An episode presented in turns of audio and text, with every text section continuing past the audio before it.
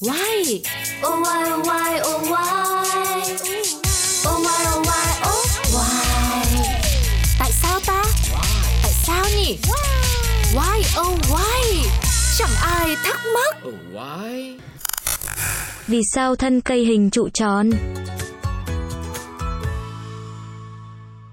Chào mừng các bạn đang quay trở lại với Quay ô Quay cùng với Pladio Và ngày hôm nay chúng ta sẽ cùng nhau đến với câu hỏi, Vì sao thân cây hình trụ tròn? Thân cây có hình trụ tròn là sự tất yếu trong bậc thang tiến hóa. Phân tích kỹ hơn về tác dụng trụ tròn cho thấy sự khôn ngoan của cây cối khi lựa chọn hình trụ để làm thân. Dựa trên tính toán từ hình học, ta thấy diện tích của hình tròn lớn hơn bất kỳ hình nào khác.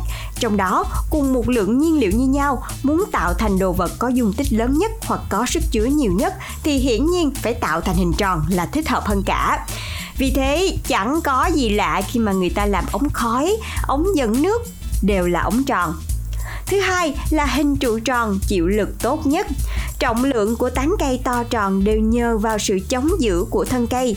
Có những loài cây sai trái, đến mùa trên cây còn treo nặng hàng tạ quả.